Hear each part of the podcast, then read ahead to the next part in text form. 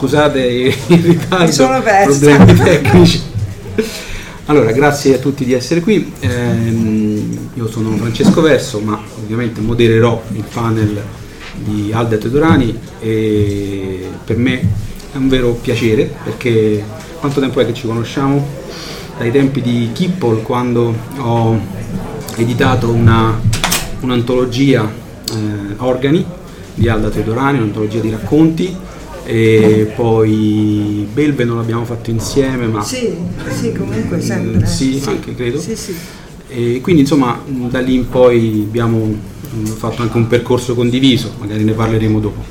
Ehm, intanto volevo ovviamente presentare chi, a chi non conosce ancora Alda Teodorani la- la- la- diciamo, il, suo, il suo lavoro, comunque la, sua opera che, che è varia, che spazia ovviamente dal- dall'horror, eh, arriva al, al noir. No? E, mh, avevo preparato alcune, alcune riflessioni e mh, volevo cominciare appunto a chiederti alcune cose. Eh, allora, diciamo che due elementi importanti eh, in generale dell'horror e, e del noir, Eros e Thanatos, in particolare questi due elementi nella, nella tua produzione, sono, sono fondamentali, sono quasi spesso inestrica- inestricabili tra loro Certo. amore e morte, no?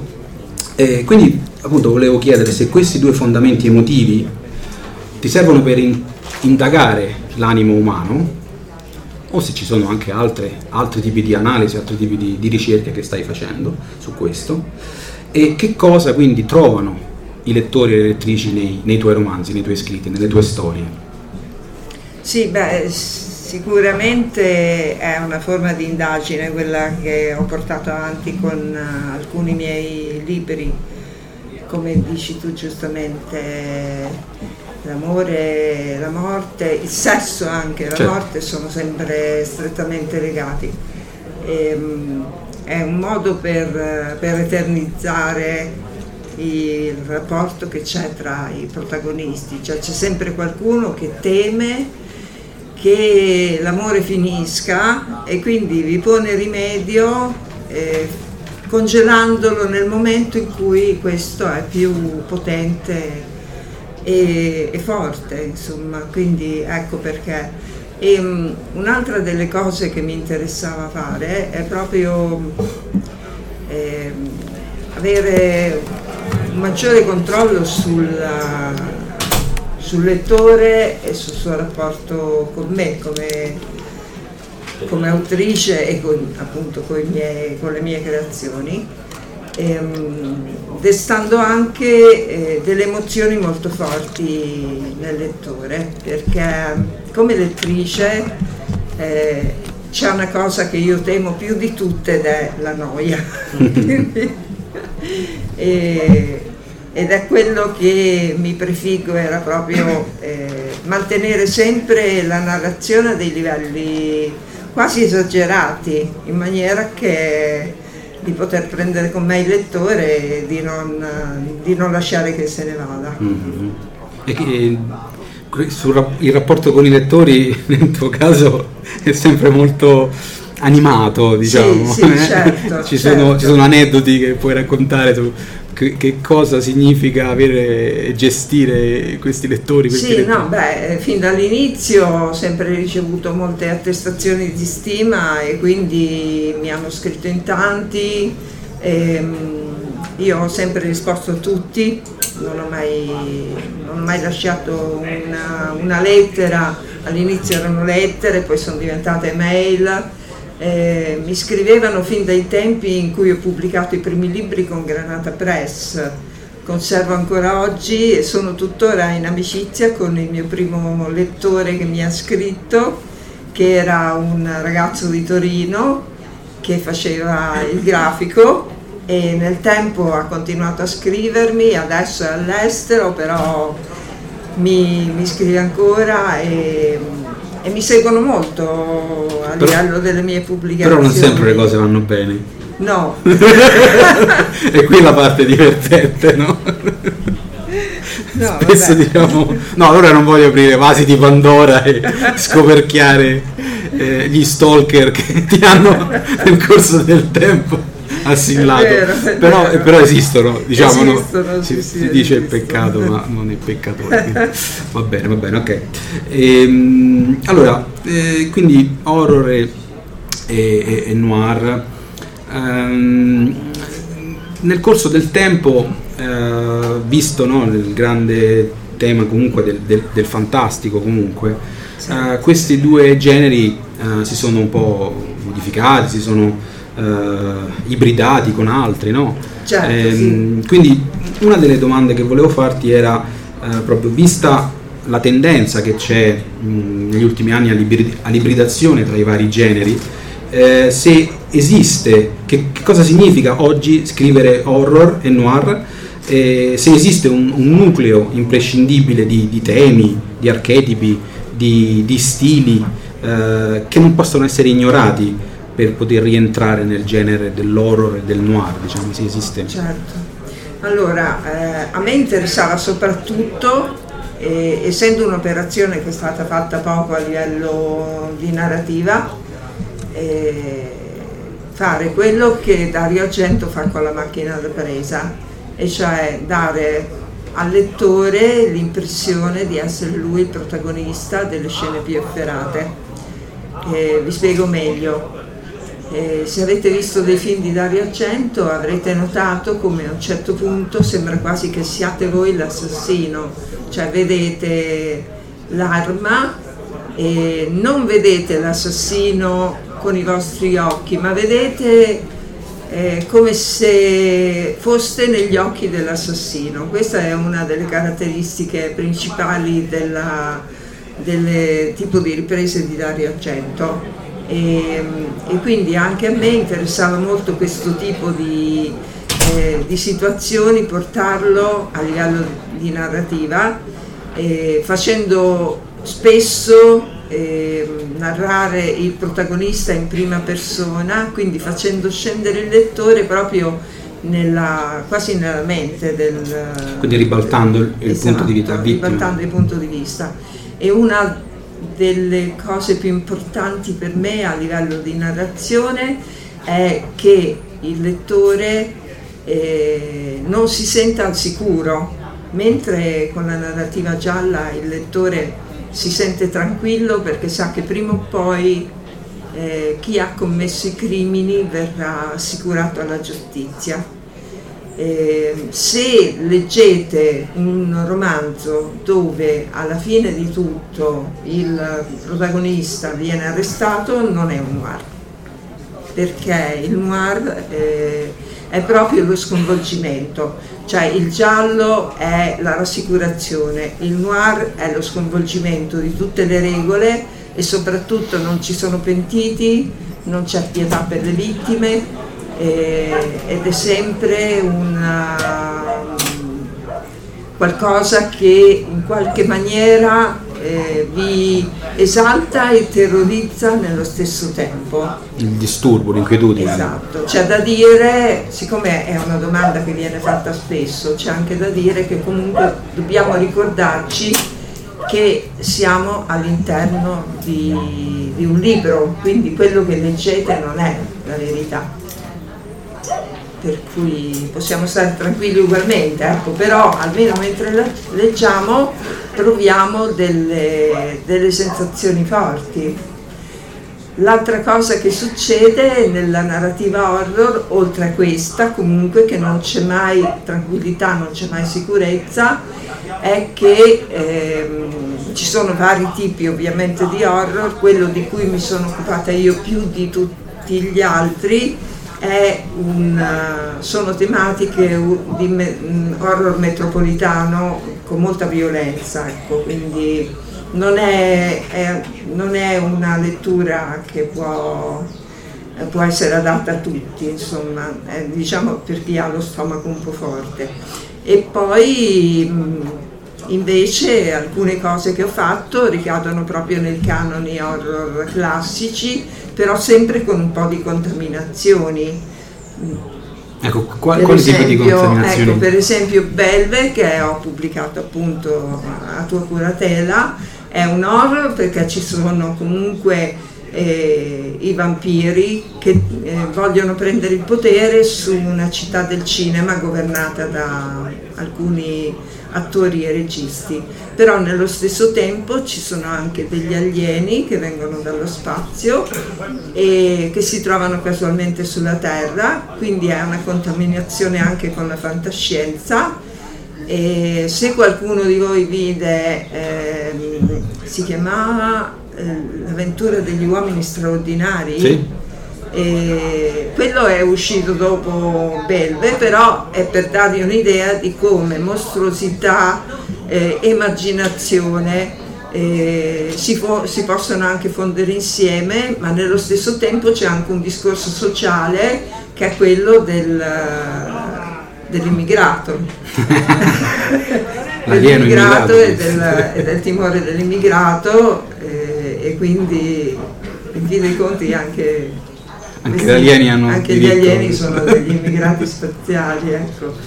e c'è sempre e poi c'è tanto cinema per cui in quel libro in particolare c'erano tante tematiche che, che facevano parte anche di un certo cinema degli anni 60 e 70 anche italiano e comunque ehm, di genere ecco perché Certo.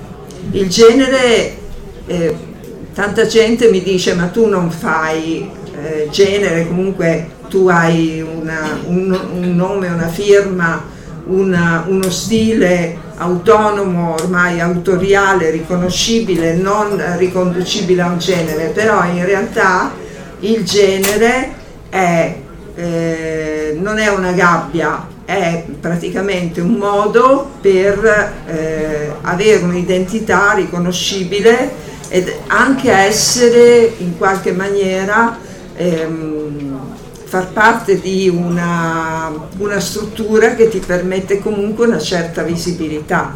Non so se mi, mi sono spiegata bene. Certo, certo. Eh, Hai, hai mai provato ad uscire da questa struttura? Hai mai provato a scrivere Sì, sotto, eh, sotto falso scritto- nome forse? ho scritto diversi libri sotto falso nome perché mi occupo di, eh, di esoterismo e di magia con, con il nome di mia madre Elena Bortolini, scrivo dei saggi per le edizioni mediterranee. E, e poi eh, sono uscita anche col mio nome da, diciamo, dei canoni dell'horror e del noir perché eh, ho pubblicato un, un libro non horror, non di genere, che si chiama Gramsci in cenere, dove diciamo mh, la realtà probabilmente è più terrificante del- Della finzione. della finzione. Come spesso succede. perché quando ci sono delle vite bruciate, quando ci sono delle insoddisfazioni, quando la realtà ci porta a delle situazioni che sono veramente tragiche, sia dal punto di vista esistenziale che dal punto di vista so, della salute, della- delle tematiche sociali, allora veramente succede quello che molte volte nelle interviste ho dichiarato e cioè che eh, non c'è horror più, più terribile di un telegiornale. Eh sì, purtroppo sì. Ok, ehm, allora io mi muoverei in maniera un po' trasversale, ehm, quindi ol- oltre alla scrittura eh, hai, hai sostenuto eh, direttamente eh, molti progetti indipendenti e addirittura anche delle coproduzioni musicali, ehm, oltre a collaborare eh, con altre realtà del panorama underground italiano. Eh, questo secondo me è un- una cosa incommiabile che viene- venga da, da- da un'attrice di- di- del tuo spessore. Ehm, però ti volevo chiedere da dove viene questo bisogno, da dove nasce questa- questo desiderio di, di collaborare? Non, non è, non è così comune. ecco. Sì, probabilmente nasce dal fatto che all'interno di queste realtà indipendenti c'è molta più libertà. Quindi per il mio desiderio, per il desiderio che io avevo di esprimere quello che mi andava di esprimere, cioè di non essere eh, il mio terrore era quello di diventare un'impiegata della scrittura, cioè come alcuni autori fanno, si, al, eh, si alzano la mattina, si mettono alla scrivania, eh, lavorano quattro ore, poi pranzano, tornano alla scrivania, continuano a scrivere e pubblicano un libro dopo l'altro, però che non sono libri che non sono quello che loro vorrebbero scrivere, ma sono commissionati. Commissionati, certo.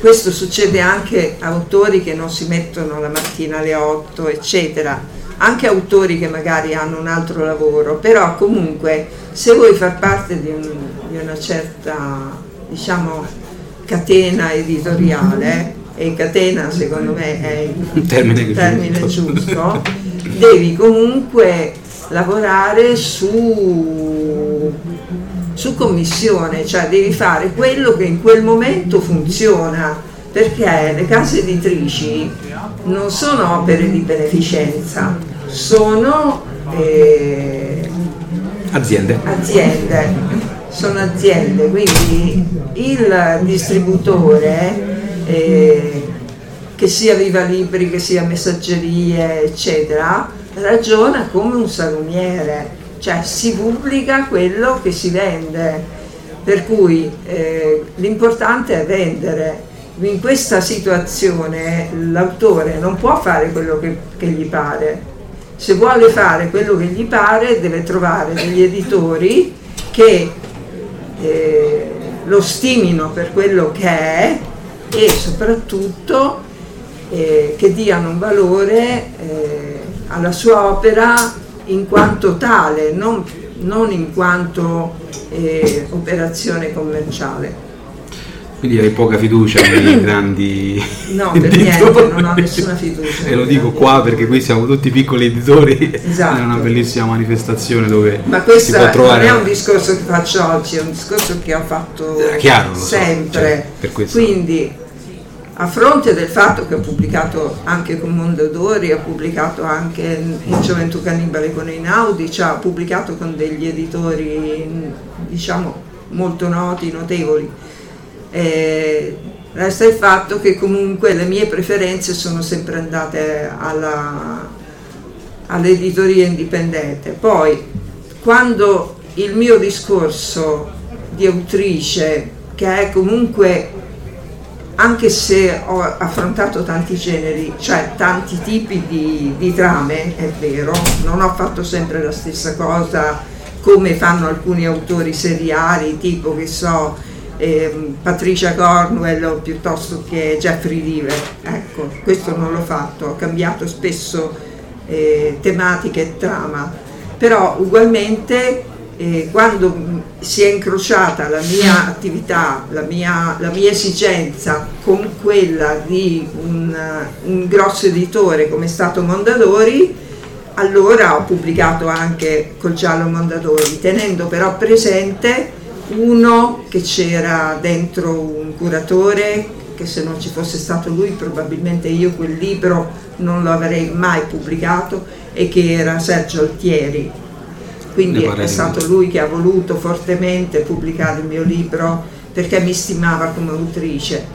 Secondo poi eh, comunque era un, in qualche modo è sempre un palpe Giallo Mondadori che poi risponde a certe politiche di, di vendibilità e, sempre di più probabilmente perché comunque ci si trova in un panorama editoriale non entusiasmante, sono riuscita a fare in maniera che sono sempre rimasta io, quello mm-hmm. che mi piaceva fare e questo per me è importantissimo, per questo...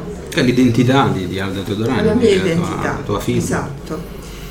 Eh, per cui e l'altra cosa era anche per dare una mano a delle persone che comunque facevano delle, dei progetti che a me interessava aiutare, sponsorizzare, per cui ultimamente di meno perché la realtà do it yourself delle, eh, dei concerti punk si è comunque ridimensionata rispetto a un tempo. Però c'è stato un periodo in cui eh, coi, con i, proventi che mi derivavano dalle mie traduzioni e da, eh, dalle storie che scrivevo, ho finanziato dei progetti, delle produzioni indipendenti di, di, di musica punk, ecco, punk o simile, che comunque ha una distribuzione di questo tipo. Alcuni miei lettori eh, erano anche eh, persone che facevano delle eh, fanzine autoprodotte, dei prodotti comunque sia di narrativa che di saggistica, articoli, fanzine eh, che distribuivano durante i concerti di musica rock o punk perché ci sono dei banchetti dove loro si scambiano e vendono i loro prodotti.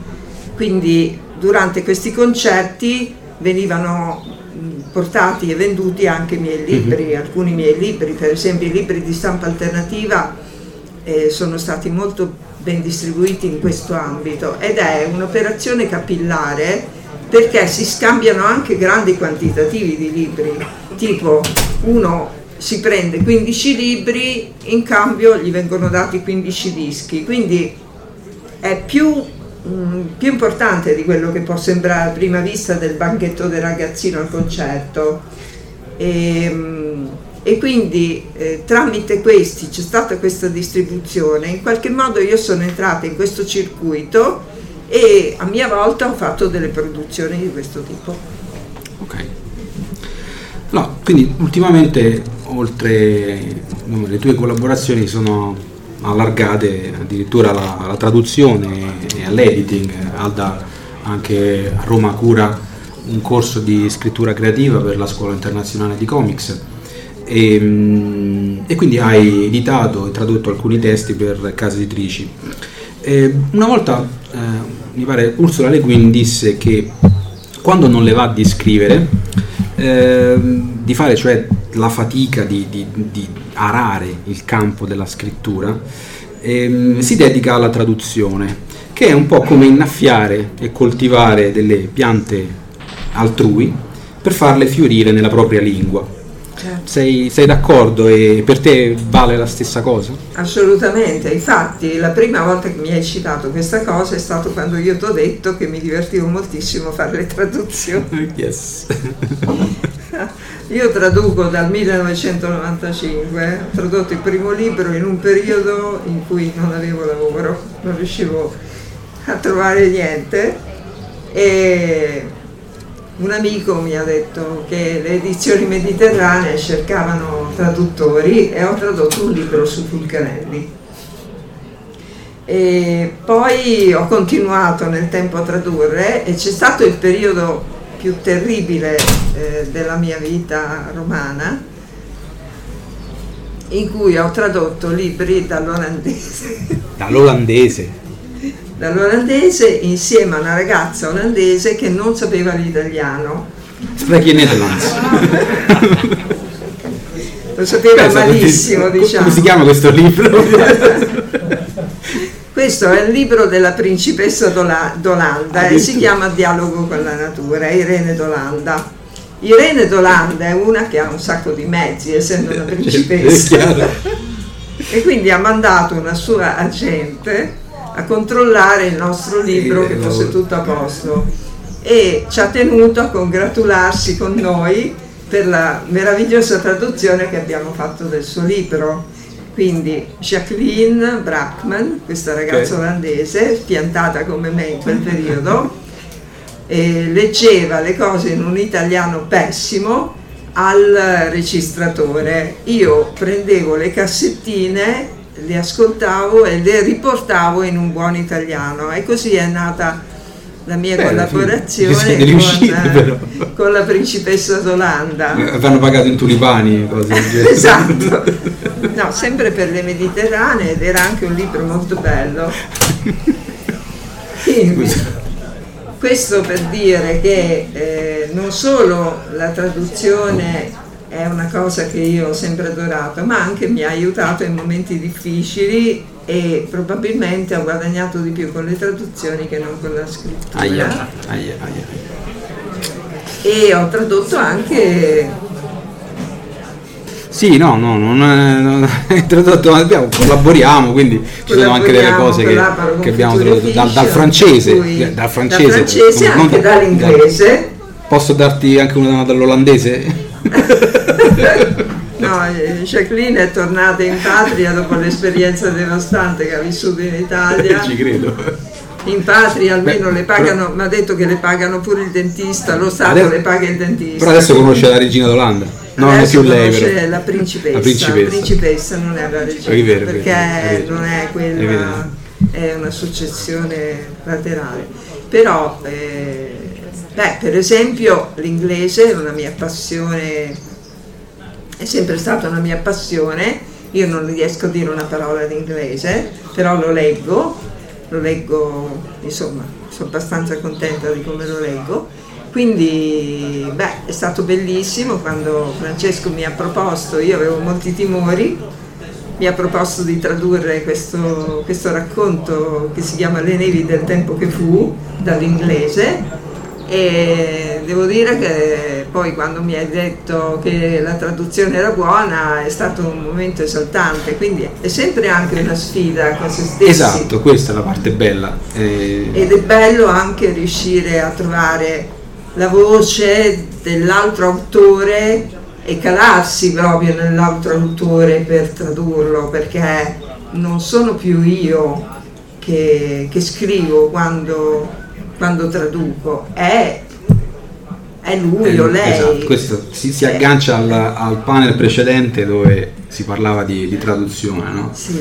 Eh, quindi c'è anche questo aspetto di autori che traducono altri autori. È un elemento spesso rischioso sì, perché... È una sintonia, esatto. è come quando sintonizzi la radio e infatti anche quando faccio i controlli delle traduzioni, perché me ne accorgo se c'è qualcosa che non va? Perché ho capito l'autore, mi sono sintonizzata con lui e se c'è qualche problema è come se ci fosse un disturbo, come se ci fosse una chiazza nera in mezzo alla sua opera, quindi è veramente esaltante la traduzione quando ti piace. Oddio, ci sono anche le traduzioni che ti annoia a morte, però quando, come nel caso di Future Fiction, ci sono degli autori che vale veramente la pena leggere e tradurre, quindi io li traduco, però intanto mi diverto anche perché li sto leggendo, ma li sto leggendo a un livello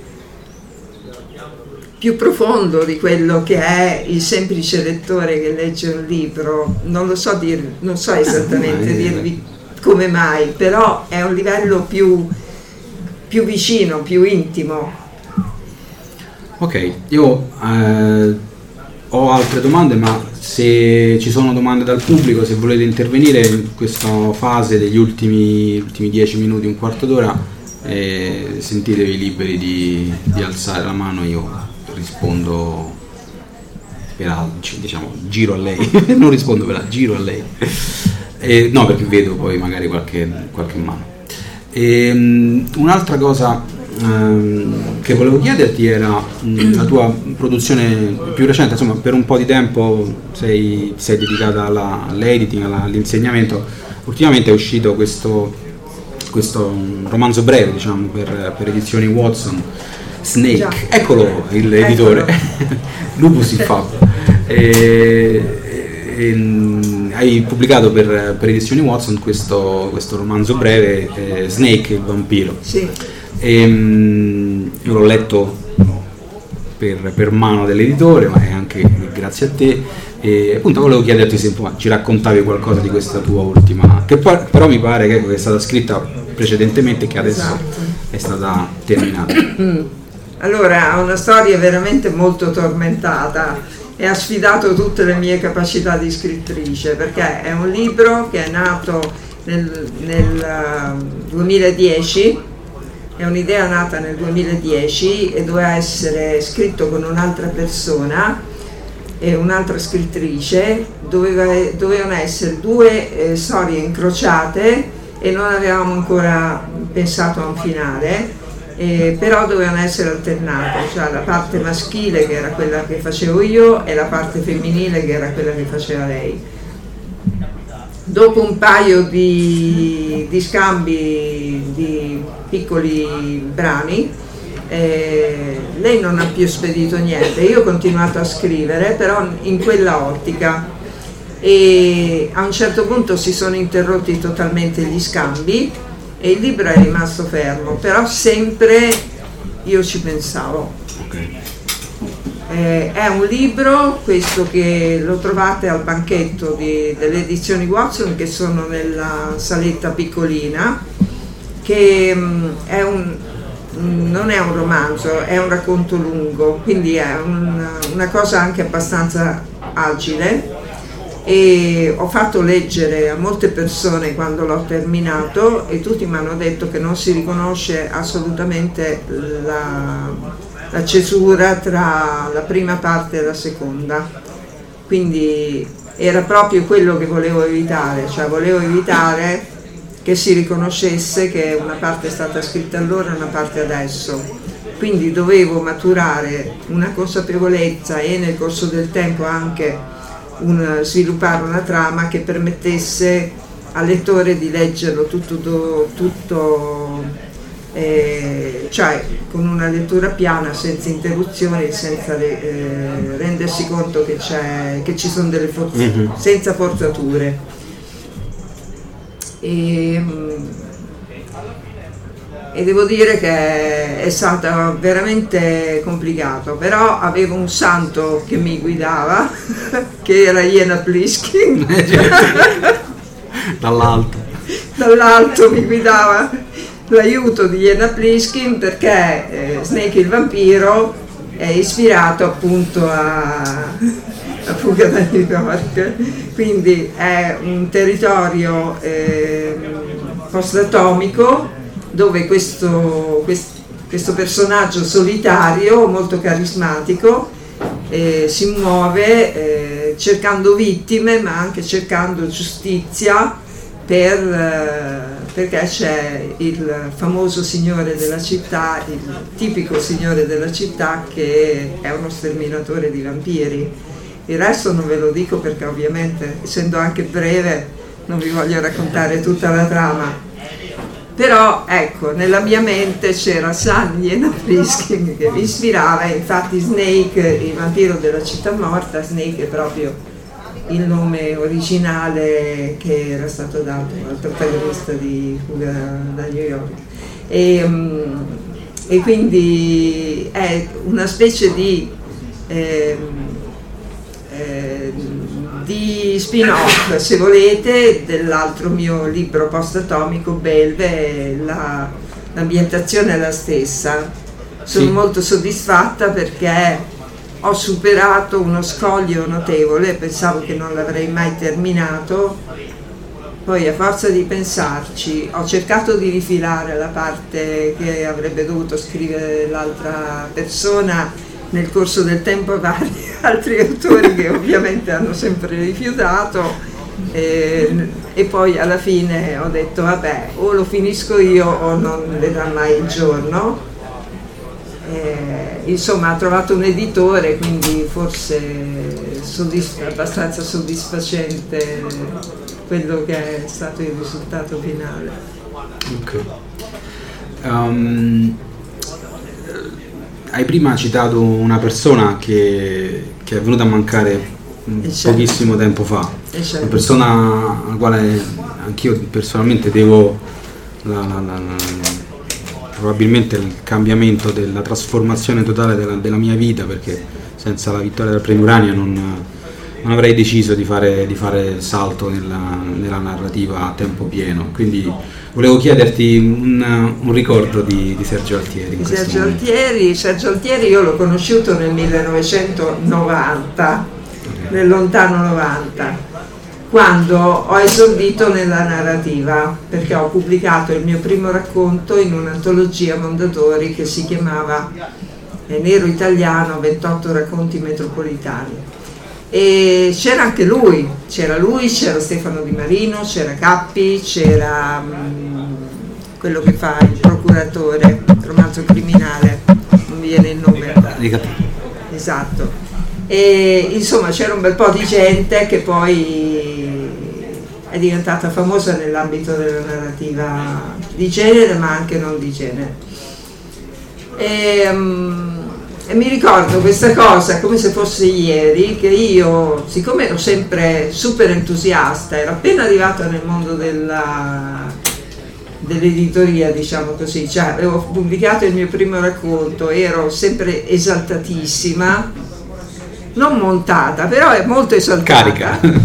E c'era una a Cattolica al Misfest questa presentazione e c'era anche Sergio. E, mm, incontestualmente c'era una, eh, un'esposizione di fumetti noir. E io che ero appassionata molto anche di fumetto e ho convinto Sergio a venire con me. E facevo un caldo. Era il 30 di giugno del 1990, facevo un caldo terribile, in Romagna ha sempre un clima molto umido così e quindi abbiamo fatto questa traversata dove non c'era un albero, solo asfalto e asfalto. E Sergio Poverino sudava tantissimo, era incazzato nero. E dopo mi hanno detto che si è molto lamentato per questa traversata che gli ho fatto fare. E pensando a questo nostro incontro dell'epoca, era la prima volta che parlavo con lui e l'ho sommerso di chiacchiere perché non smettevo mai di parlare e quando mi ha chiesto un racconto per una sua antologia che era Anime Nere Reload, ho pensato a quell'incontro e ho deciso di metterlo come protagonista del mio, del mio racconto. Personaggio. In cui c'è una scrittrice che collabora con questa mega casa editrice, di cui lui è direttore editoriale, quindi ci siamo. Ho accentuato tutti i miei aspetti più negativi che mangio sempre le liquirizie, che mi vesto di nero, che parlo in continuazione, eccetera, e l'ho messo negli ultimi 5 minuti che lui ha a disposizione prima di andare in ferie al 29 o il 30 di luglio arriva nel suo ufficio questa scrittrice che gli rompe le scatole da morire perché eh, vuole delle risposte, vuole parlargli del suo libro, delle cose eccetera e quindi c'è Sergio che è diventato questo personaggio Bello. e insomma diciamo che si vendicherà. Bene, bene, va bene. Eh, rinnovo se ci sono, se abbiamo due o tre minuti, se ci sono domande. Nessuno? Non abbiate paura. Non vi faccio niente per il momento. Non ha il coltello, quindi non- tendenzialmente è innocua quando non ha il coltello. No, ma la domanda ce l'avrei io, sì, voglio, non ho Vai. detto niente, devo dire la verità, per cui mea colpa, ma non c'è mai un lieto fine, voglio dire, non c'è mai, non trionfa mai il bene. Beh, il lieto fine c'è sempre, però bisogna Perché vedere da è- che parte. Eh, io sono amata il lieto fine il bene trionfi su del male secondo i canoni oggettivi, no? Non c'è mai questa idea di dire, vabbè, Sì, evoluzioniamo questo il bene del, del malfattore trionfa sempre. È Non è lato- mai stato arrestato nessuno. È il lato oscuro della forza qui. Anzi, è stato arrestato una persona in un racconto, ma non era il colpevole. È stato citato Carpenter, ci sono altre influenze cinematografiche nella sua scrittura? Non ho capito, scusa. Ci sono altre influenze cinematografiche oltre a Carpenter eh, nelle sue concezioni, nella sua scrittura? Sì, mol- moltissime, moltissime. Mm, per esempio ehm, in Belve c'è proprio tutta l'antologia dei, dei miei riferimenti cinematografici, però ecco, molti autori italiani, per esempio, so, vabbè, come ho detto prima, Dario Argento, eh, Cronenberg stesso, eh, ci sono degli strumenti di tortura che sono molto sarebbero non figurerebbero in un film di Cronenberg ehm, eh, Aristide Massaccesi, Lucio Fulci, quindi diciamo tutto il meglio del, del cinema trash italiano, ma anche begli esempi di cinema americano perché soprattutto di registi di thriller e di horror perché eh, ho visto e letto moltissimo eh, non faccio mai niente senza pensare anche al cinema perché penso che sia una realtà ormai imprescindibile eh, da quello che il lettore vuole, cioè il lettore ormai è abituato a un certo tipo di, di fruizione che non è soltanto lettura ma è anche cinematografia, però sempre eh, c'è una sorta diciamo così di assimilazione dei prodotti, non è mai semplicemente un prendere, io conosco degli autori che si segnano le scene nei film e poi le, le replicano cambiando un po' le situazioni ed è una tecnica, no? Cioè vedi un film dove c'è un tizio che fa una cosa e scrivi un libro dove c'è una tizia che fa una cosa, magari in un'altra ambientazione, però la trama è la medesima. Penso che sarà capitato anche a voi di accorgervene. Comunque è una pratica diffusa. Ecco. Cioè, con, contrario della sceneggiatura. Sì. sceneggiatura al contrario. Esatto. Ah, Quindi questo no. Sì. Ma da titolare cosa legge di diverso da quello che scrive? Cioè, tutto diverso eh, da quello che faccio. Cosa legge? Eh. Sì, perché a me è capitato di leggere Poppy, Poppy Bright, che scri- ha scritto, no, non ha scritto uguale ai miei, diciamo che ha scritto delle cose che erano molto simili a quelle che io avevo scritto quando ho iniziato a scrivere e ti devo confessare che non sono riuscita ad andare avanti perché avevo questa sensazione, non so se ti è mai capitato quando parli al microfono, quando parli al cellulare, che, che l'altro ha il viva voce e ti torna indietro la tua voce, è una cosa terribile. E era più o meno la stessa cosa anche le, leggendo questo. Ho letto tantissimo e di tutto, da, ma anche autori horror, ma anche no, cioè classici, ma moltissimo anche Stephen King, molti autori di fantascienza, eh, anche contemporanea, anche fantascienza speculativa che è quella che fa Future Fiction che mi piace molto, e, ehm, però anche e, antropologia, per esempio sono appassionatissima di antropologia, Václavic è il mio guru perché, perché sì, perché mi ha insegnato tanto proprio a livello dei rapporti tra i personaggi della strumentalizzazione che le persone fanno e delle altre persone e della manipolazione che una persona può fare a qualcun altro. Quindi tutto quello che è psicologia perché mi serve per, ehm, per far interagire i personaggi tra di loro. Eh, volevo, eh, volevo sapere se ti interessavi anche di esoterismo, visto che hai tradotto per Mediterraneo. Esatto. Eh. Eh, ho, tradotto dei, eh, ho, tradotto dei, libri di esoterismo, ma li ho anche scritti. Ah, sì. sì. Sì, diciamo non sono una super esperta di esoterismo, però diciamo lo, cono- lo conosco e lo, e lo pratica. E lo scri- no, non lo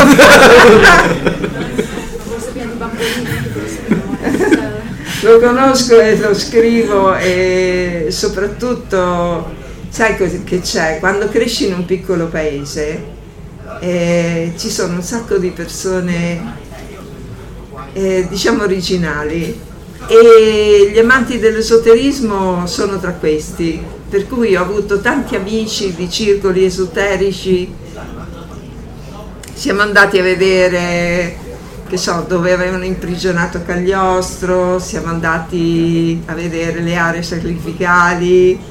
Ah, abbiamo, c'è, anche un, turismo esoterico quindi. Sì, sì, abbiamo studiato il, il quadrato magico, eh, quello certo. del Sator. Insomma, diciamo, non sono digiuna di questi argomenti, però il, c'è anche una narrativa esoterica per esempio Maria Chiara Moscoloni che è una giovane eh, che ha scritto veramente poche cose, però è una, scrive dei romanzi esoterici, ma quello a me non, non interessa particolarmente. Ok, ehm, credo che sì, abbiamo, abbiamo, terminato, quindi vi ringrazio. Mi dispiace per... Sì.